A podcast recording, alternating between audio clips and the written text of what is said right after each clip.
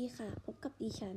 นางสาวยตรัตน์ผลเพิ่มวันนี้เราจะมาดูกันว่าช่วงโควิดแบบนี้เวลาว่างของแต่ละคนนั้นทำอะไรกันบ้างนะคะไปฟังกันเลยค่ะในช่วงโควิดก็หาหนังดูใน Netflix ค่ะแล้วก็ดูซีรีส์ดูหนังฟังเพลงเล่นเกมค่ะ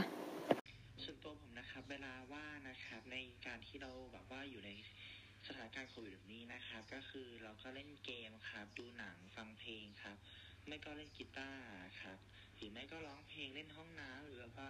หากิจกรรมยามว่างให้ตัวเองมันไม่ดูน่าเบื่อไปอะครับและนี่นะคะก็คือกิจกรรมของคนที่เราไปสัมภาษณ์มานะคะเราเจอกันใหม่สัปดาห์หน้าค่ะวันนี้ลาไปก่อนนะคะสวัสดีค่ะ